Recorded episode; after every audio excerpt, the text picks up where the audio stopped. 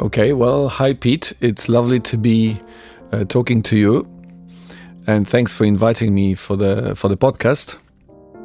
So the first thing, well, I suppose that would be my mother deciding uh, to send me to a uh, music school at the age of seven, uh, which I did uh, attend uh, in Poznań, my native town.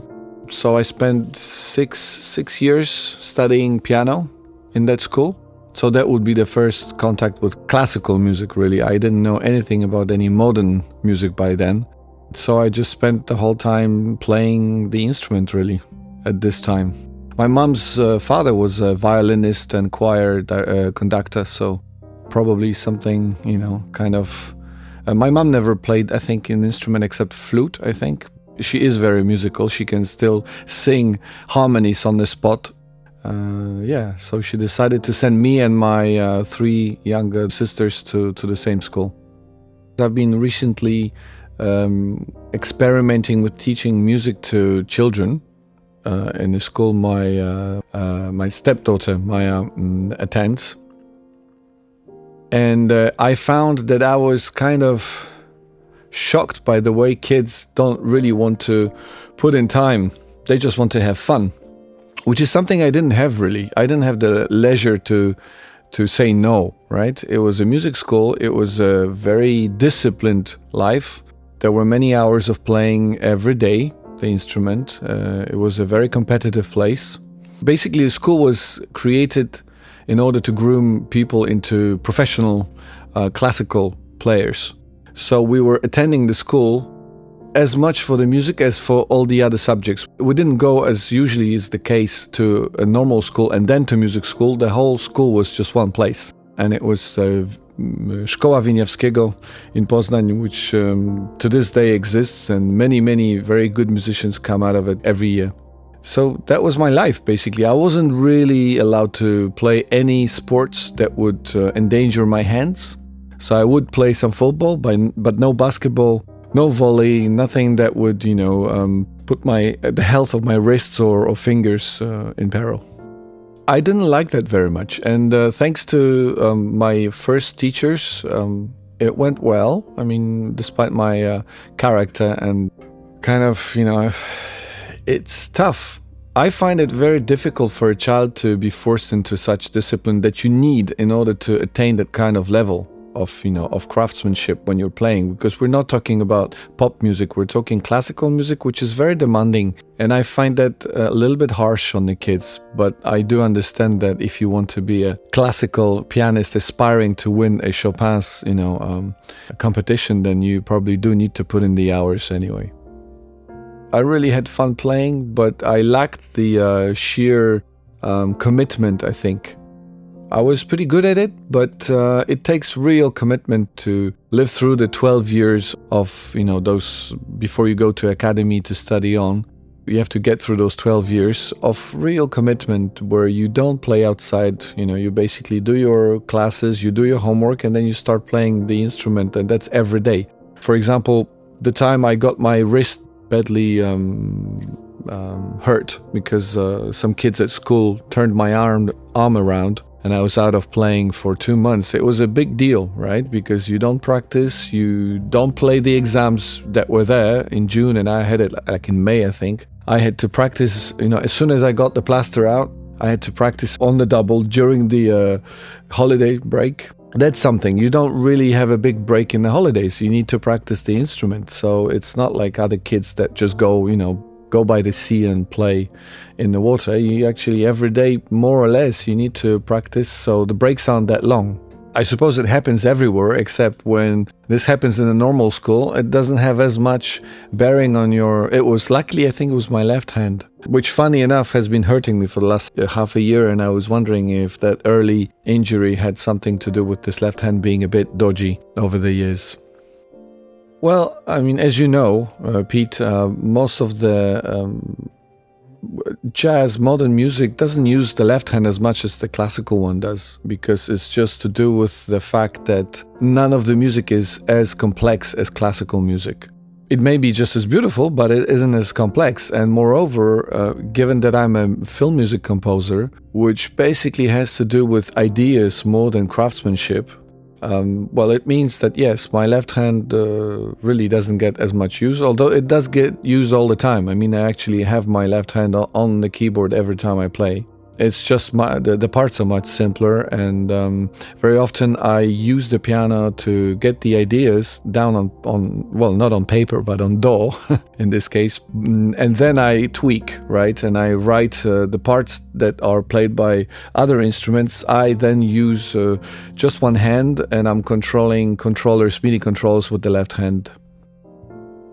When i was 15 my father uh, suggested I go to a, um, a private secondary school in England, in Brockwood Park. And I went there, I stayed there for five years, did my A levels like every English student, except the place was a bit different, quite a bit different from a normal school. We were only about 50 students in the school, about four or five students per class. We had no grades. Uh, the only grades we had were at the end uh, during the exams, obviously, which everybody took. And um, this place had a huge impact on my life, really. I mean, it was uh, very crucial to my uh, upbringing and understanding of the world, uh, partly due to the fact that it was actually created with this in mind to allow students not only to pursue academic careers and academic subjects, but also to um, give us a space in which we can understand ourselves and our place in relationships between people and what that whole thing is about. Moreover, this was my first contact with modern music as the place had a beautiful 8 track Fostex in a recording studio, professionally built. So, going from a normal boy in Poland, uh, straight out of uh, almost straight out of classical music, I basically fell into the modern music. And I remember quite clearly going through the courtyard of the school on the first, very first night I arrived and hearing the drums from far away and asking the student that was showing me around, who was named Satish, uh, "Hey Satish, you know what's that sound?" And this guy said, "Well, uh, well, it's you know the band rehearsing in the studio nearby." And I kind of clicked, you know, I knew that was it. Like that was the moment that defined all of my life afterwards and uh, through the use of um, recording gear and getting to know the microphones and you know how to set them up and uh, playing uh, late into the night and playing with the band obviously a couple of bands which uh, yeah it was really fantastic. It was a big time of discovery for me and self-study really. I had a great teacher harsh tanka who was my tutor there as well an indian teacher who was extremely uh, uh, well um, trained in, in, in many in many things, but um, one of them was sound recording. He was a professional sound recorder before joining the school. So practically really up until the A levels, which is about 19, 20 years old, I thought I would pursue a career in physics in order to go in the footsteps of my father, who had a physics, well, nuclear medicine laboratory to be exact, in Poznan, in in the hospital. And I was thinking maybe I could kind of start, you know, doing something like that. He was a physicist, a scientist. It was only, I think, in the very last year that a friend of mine who's who finished Brockwood a year before me and went to SAE in London came back to visit us, and he was our bass player in the band before he left. And uh, well, I had the occasion to talk to him and asked him how you know how it was in the school, and he said it was great. It was the best place to be for somebody who loves sound recording and music production. At that moment, I decided that I would want to do that, and I started searching for all the options. And one of the options was uh, to go live in Paris and study at the same school, but in Paris, uh, SAE in Paris. Due to my private situation, then I decided to go there, learn French, and then, you know, uh, enroll in the school half a year later. Paris is an in- interesting place, really. I mean, it as every big, big city, you know, capital city of the big Western countries. It's very diverse, especially in the music scene. Uh, in Paris, due to the fact that uh, France had colonies, the people from those colonies obviously uh, often travel back to France and live there and um, pursue their musical careers as well. So, um, all throughout my studies and my early years of internship, being an assistant and engineer after that, I had to deal with people from basically every culture in the world, which was very eye opening, you know. It basically made me touch on the different sensibilities of people, different tones in music, different scales, chords, uh, rhythmic progressions. Uh, going, you know, one session would be hip hop and the other one would be some Arabic uh, music or some reggae. And it would just go from day to day. It would be like that for seven years after the school. The school itself was great. Uh, it had all the best gear you could imagine Neve SSL consoles. The studios were properly set up, and we had uh, a lot of practice because the school was practice oriented. So theory was about 30% for the marks, and practice was the rest, 70%, in order to, you know, to actually finish the school and graduate. It still is to this day much more practically oriented school. I don't know how everything goes there right now. But uh, at that time, it was really good, and the bands would, you know, come in. We would have obviously some theory uh, from really nice guys who are were all sound engineers, actually sound engineers, which uh, we can't really say for a lot of the uh, higher education institutions, at least the government-run institutions, which often have people with degrees but not a lot of um, practice in the field.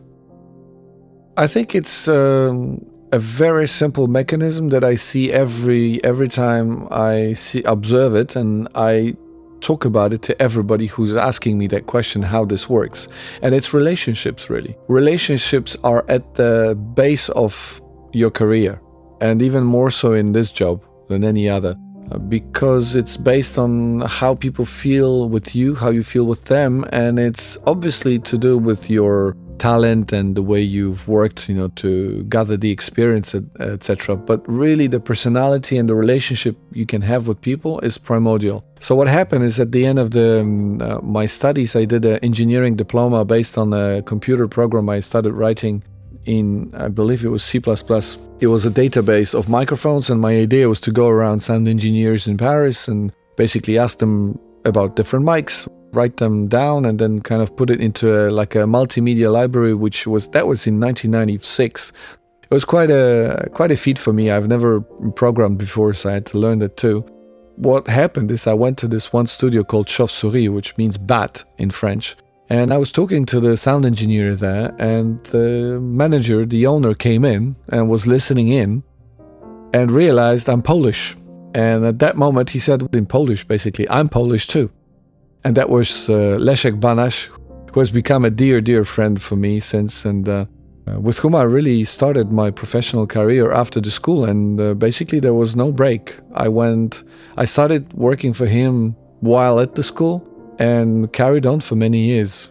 So that was that was the way it happened, and really every step of the way ever since was based on relationships of on know of um, based on knowing somebody uh, with whom I built the relationship without really thinking about any career opportunities it would give me. It basically happened by itself over the years.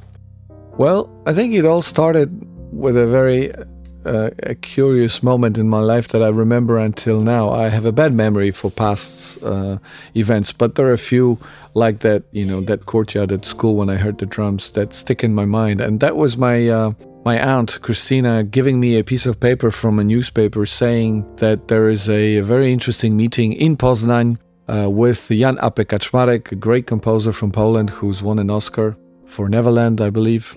And um, Jan had a very interesting idea of getting together uh, composers and talking about a building a center for music, uh, film music composers in Poland near Poznan. And so I went there. I went to that meeting, and uh, during that gathering, we had a mm, had like a socializing moment, you know, like in the city center. And somebody realized I was living in Paris. That must have been 2004, I think and realizing one of the other people who were present there, and his name is Piotr Mikołajczak, who everybody knows as Mickey, who was, uh, well, he was a pretty big shot. He was an A&R for Sony for many years, um, great uh, musician as well and composer, and uh, somebody who Jan has worked for Sony while writing uh, music scores for films. And he was a, he was a guest uh, at that gathering, and so well we got talking. You know, we realized we live in the same city, far away from Poland, and we started working. And when my personal life changed, and um, I was kind of wondering what to do, and he was wondering what to do as well, um, he said, "Well, why not why not just start working in Poland on you know on on in this case film music because that by then I was into that. I I kind of switched path like I do sometimes. And uh, I was right in the middle of uh, basically developing my uh, film music composing skills. And I've been doing it for a while with my sister Monica, who's a film director. She does great documentaries, and I was writing uh, music scores for her. And then when I met Miki, we started working on some songs and some films in Poland. And there came a time, that was I think 2010, when I moved back to Poland. Well, I think probably um, some of the documentaries, which I'm very proud of, uh, which also had some um, awards, you know, uh, on uh, throughout the years. I think every new film is a is a new achievement.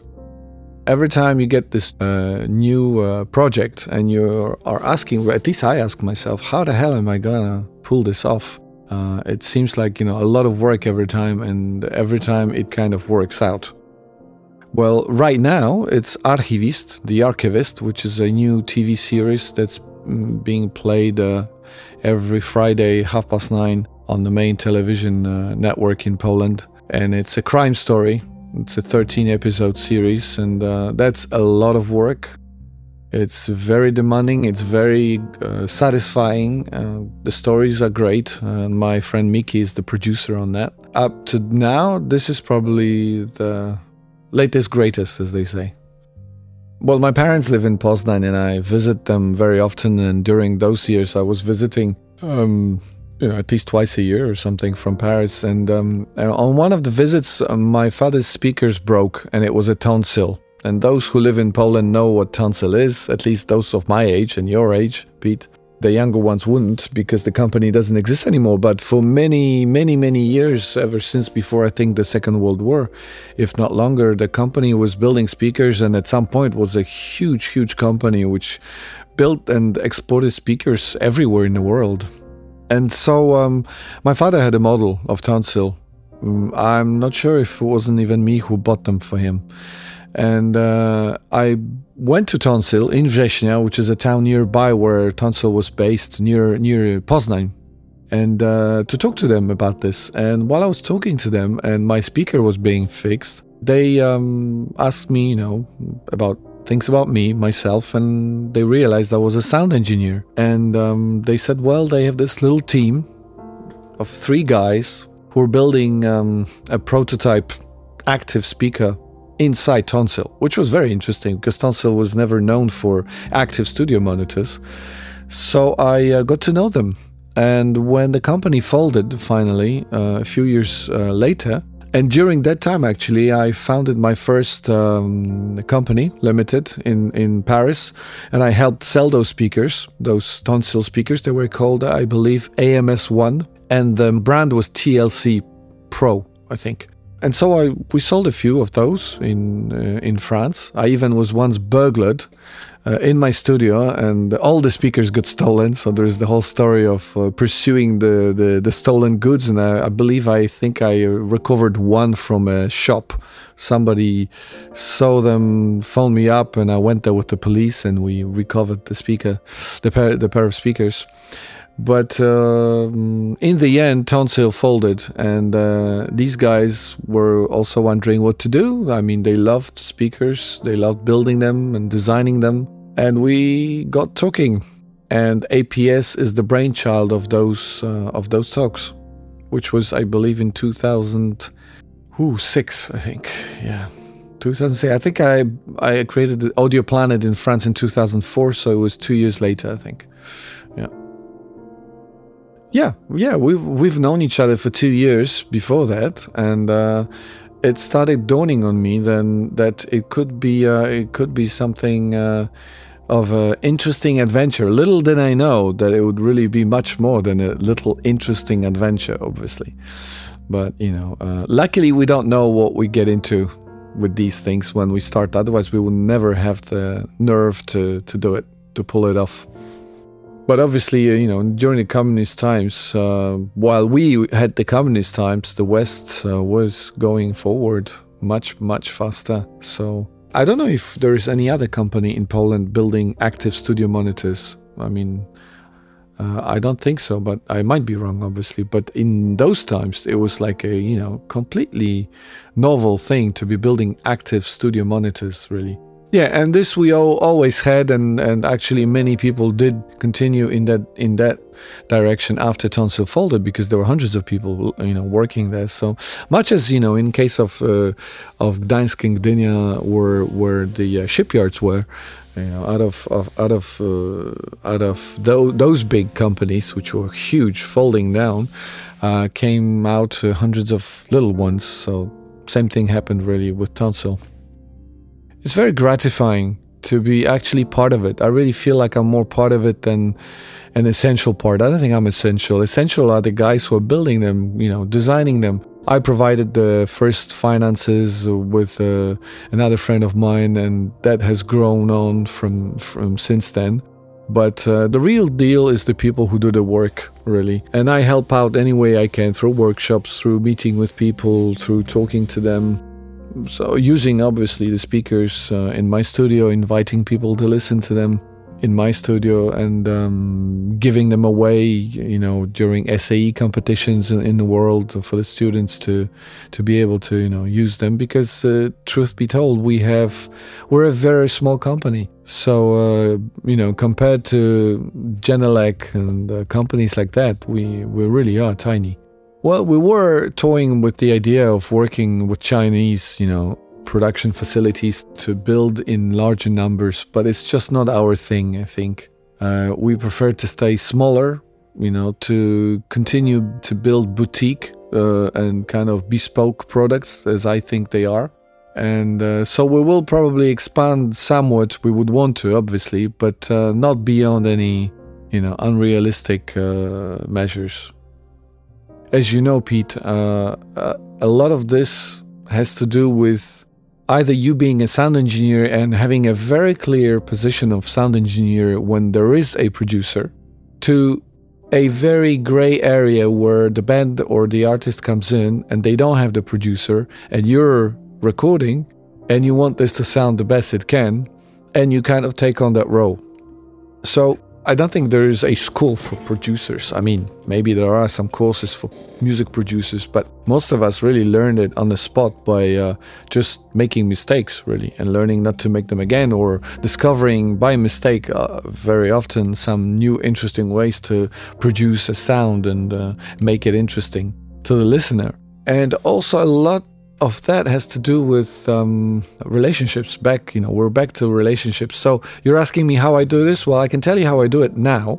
Um, it really starts from a very um, honest talk with the person I'm going to produce. And by production, we mean, of course, the artistic production, not the financial production, because uh, that get that tends to be mixed up a lot. The producer really is a person who, in my mind at least, um, is like kind of a guardian angel of the artist. You know, it kind of helps them achieve and beyond their goal, their dream. And uh, let's be honest, for most people, the uh, recording of an album is an extremely tasking uh, process. It's, um, you know, every musician has doubts, every musician has dreams and ideals, and they always want to be better. And our um, role as a producer is to help them through that process and uh, uh, help them get through without getting injured as much, so to speak. So the psychological part of it and the relationship part of it is extremely crucial. I start from that. I want to get to know the artist and talk to them about not necessarily things music related, but just life, just, you know, seeing where they are at, what they're thinking, what they're feeling, what um, what do they want to express through themselves, through their creativity, through their songs, lyrics, etc. And it's that knowledge that will help me find and propose uh, ways of uh, achieving their goal uh, in ways that is more most um, efficient and harmonious with their vision. Unless it's a very, very experienced musician in ways of producing in the studio, which really happens. Uh, it is, yes. You're you're and also I believe that it's good to teach them about everything we do in the studio as much as they want to obviously. If somebody doesn't want to then that's fine too. But if they do and uh, as you know Pete uh, we we spend and artists spend uh, more and more time producing by themselves recording their first tracks by themselves. And that knowledge can never hurt you know knowing how to use a microphone how to plug it choose it dynamic over condenser uh, why not switch, you know, 48 volt before pulling the plug out? Things like that. Practical stuff that they need to know how a basic EQ works or a compressor. How much you can gain by properly using your microphone as a singer, which is something still nowadays not really being taught, and uh, which really defines uh, the quality of the recording uh, in the end. And I think everybody would agree that in case of the spoken word, you know, songs, right, with with uh, a lead vocal uh, in them, as opposed to instrumentals. It's the most important element in the production. I guess I would say that I do not produce. Uh, well, for example, I would not produce a heavy metal record. I mean, it's not something that I understand well enough to to be able to do so, and I probably wouldn't produce a hip hop record. I would rather produce something that I feel comfortable with that even though it may be uh, taxing my uh, knowledge and my uh, style, etc., that's fine with me as long as uh, it's not completely outside of my um, uh, my experience and my uh, sensibilities, I suppose, because I need to be sensitive and feel my way through to the artist, find a common language, you know, common ways of expressing, so that what I propose is actually useful to them. Well, I believe it rocks the world. I mean, people dance to it. I've never been to a techno party myself, but uh, it uh, it seems to be a, a, um, a, very important element of music music scene right now. And it actually found its way into um, film music because if you if we listen to a lot of the contemporary films, there's a lot of classical uh, sounding orchestral, you know, scores being complemented by very heavy electronic you know, kind of sounding uh, backing tracks, and uh, that's what I do too. So I mean, it's it's a hybrid right now. I think that electronic and techno music uh, has brought that on. Basically, in you know, invented a whole new way of um, of creating music because it really is creating music not as much as melodies, but in actual sound. That's different because when you write for classical uh, orchestra, the instruments exist, whereas when you write for uh, write a techno piece, so to speak, you're creating, and I saw you create during your workshop, and it's uh, quite amazing how fast you went with you know something uh, quite benign, a recording to a uh, rather complex uh, arrangement, and I don't think everybody realizes that. Uh, it takes a little bit more than just a few loops to, to, to produce techno music, I think. I think one of the main uh, advices would be in in this case uh, to estimate how much money they have to spend and uh, divide that into equal parts and spend one half on the speakers and the other half on acoustic treatment. The other solution would be using headphones. I was never a big fan of headphones, but they can work very well. I'm using uh, a pair of uh, Beyerdynamics right now with SonarWorks correction, which I like a lot it seems to work very well. So that's probably the cheapest solution of getting you know a linear response from from a listening environment. Well, you know, not everybody is a professional sound engineer right from the get-go, so start smaller and build your, you know, build your arsenal over the years because uh, acoustics can grow with you, right? You can start with some acoustics, then add on you can move them with you you know most uh, most panels like my studio has basically everything can be taken down. I've ne- i didn't build my acoustics into the walls so i can actually move in probably two days time or maybe even less you know uh, to a new place. So uh, proper acoustics can be done uh, in this way and also they are quite vital in case of uh, using uh, speakers so, you know, we don't really often have a choice of where we produce the actual room. It can be a bedroom, can be a living room. So, optimizing this space is, is quite important and can be as much as putting a, a nice bookshelf, tall bookshelf with books, you know, stuck into it without any glass uh, windows, obviously, in front, that's sitting in the back of you while you're working up front, providing some you know dispersion and uh, uh, into the into the room, and helping you with the acoustics while also being a, a bookshelf. I think so. I think so in in a sense that it teaches you uh, a, a reference that is going to stay with you for many many years. That unteaching bad habits and teaching new habits and uh, producing is uh, has a lot to do with that. It's really, you know, a lot of instinctive response from the brain that's been listening to hundreds and hundreds of hours of, of audio of musicians, instruments, etc. Mm, uh, will teach the brain in a way that uh, will make it difficult to change afterwards. Exactly, and the, th- those uh, those habits die hard. Well, obviously, as far as APS goes, we always have uh, surprises in store for you, so you can uh, be sure to to get surprised this year. Uh, I can't say much more, but you will get surprised uh, pleasantly, I hope. Uh, also, um, as far as my um, writing career, mm, I'm looking forward to more seasons of The Archivist, which I love, of uh, more seasons to come of the other film series that I'm uh, I'm working on, which is uh, airing three times a week. So there's even more work there.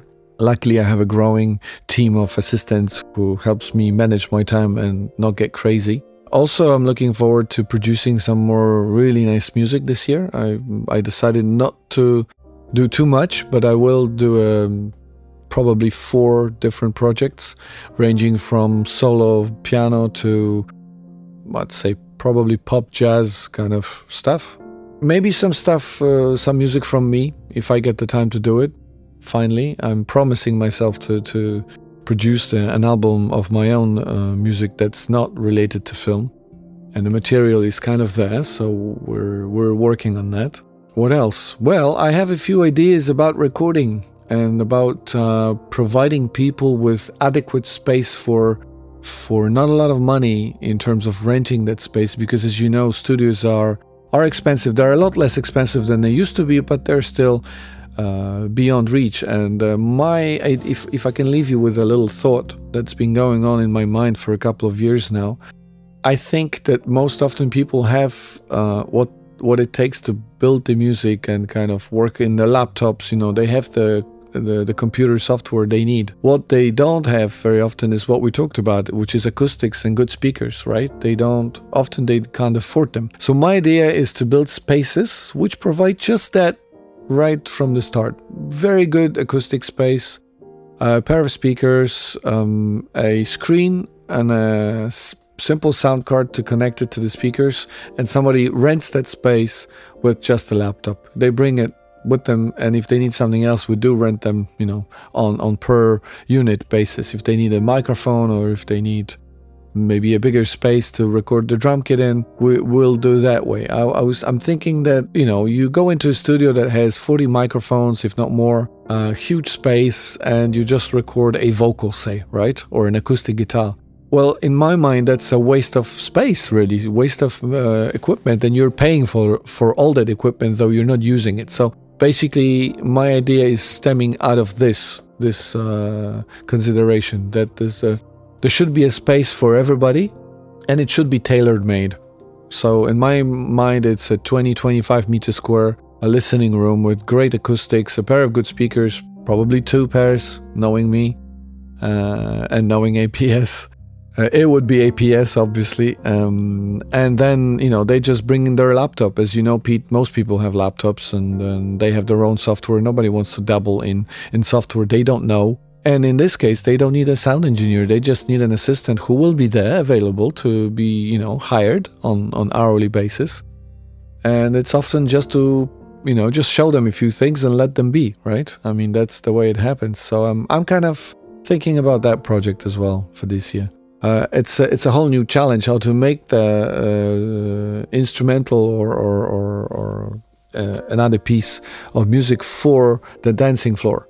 And I'm sure that you would have a lot to say about that. And the conditions, obviously, as you said, are quite different on a with a PA system than in a studio or even on an iPhone or a pair of earpods. I do I do agree though. I do meet a lot of people who don't have access to it and that's surprising for me. But I do agree that this is for people who for example you know uh, students from uh, sound schools which have to start somewhere. And as you know uh, there are hundreds of them and they don't know where to work because the studios don't take on new assistants.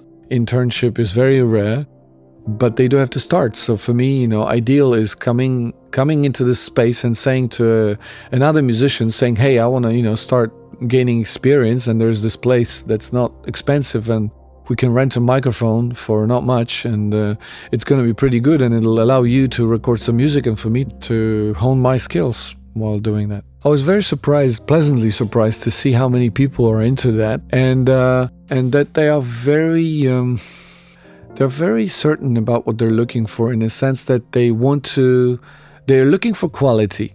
They're not looking to just make a you know a few beats and and just uh, be over with. Uh, uh, they kind of their questions and their attitude kind of transpired, you know, um, eagerness to learn and to you know learn from you uh, during those workshops and to um, to basically make good music. So it's very promising for me because that's that's what it takes. It takes a real commitment and real um, kind of um, you know like a mindset to to produce good music. Doesn't matter what the style may be in. And I think they have it. It was a very nice, very nice event. And I'm very grateful for being invited. Thank you very much, Pete.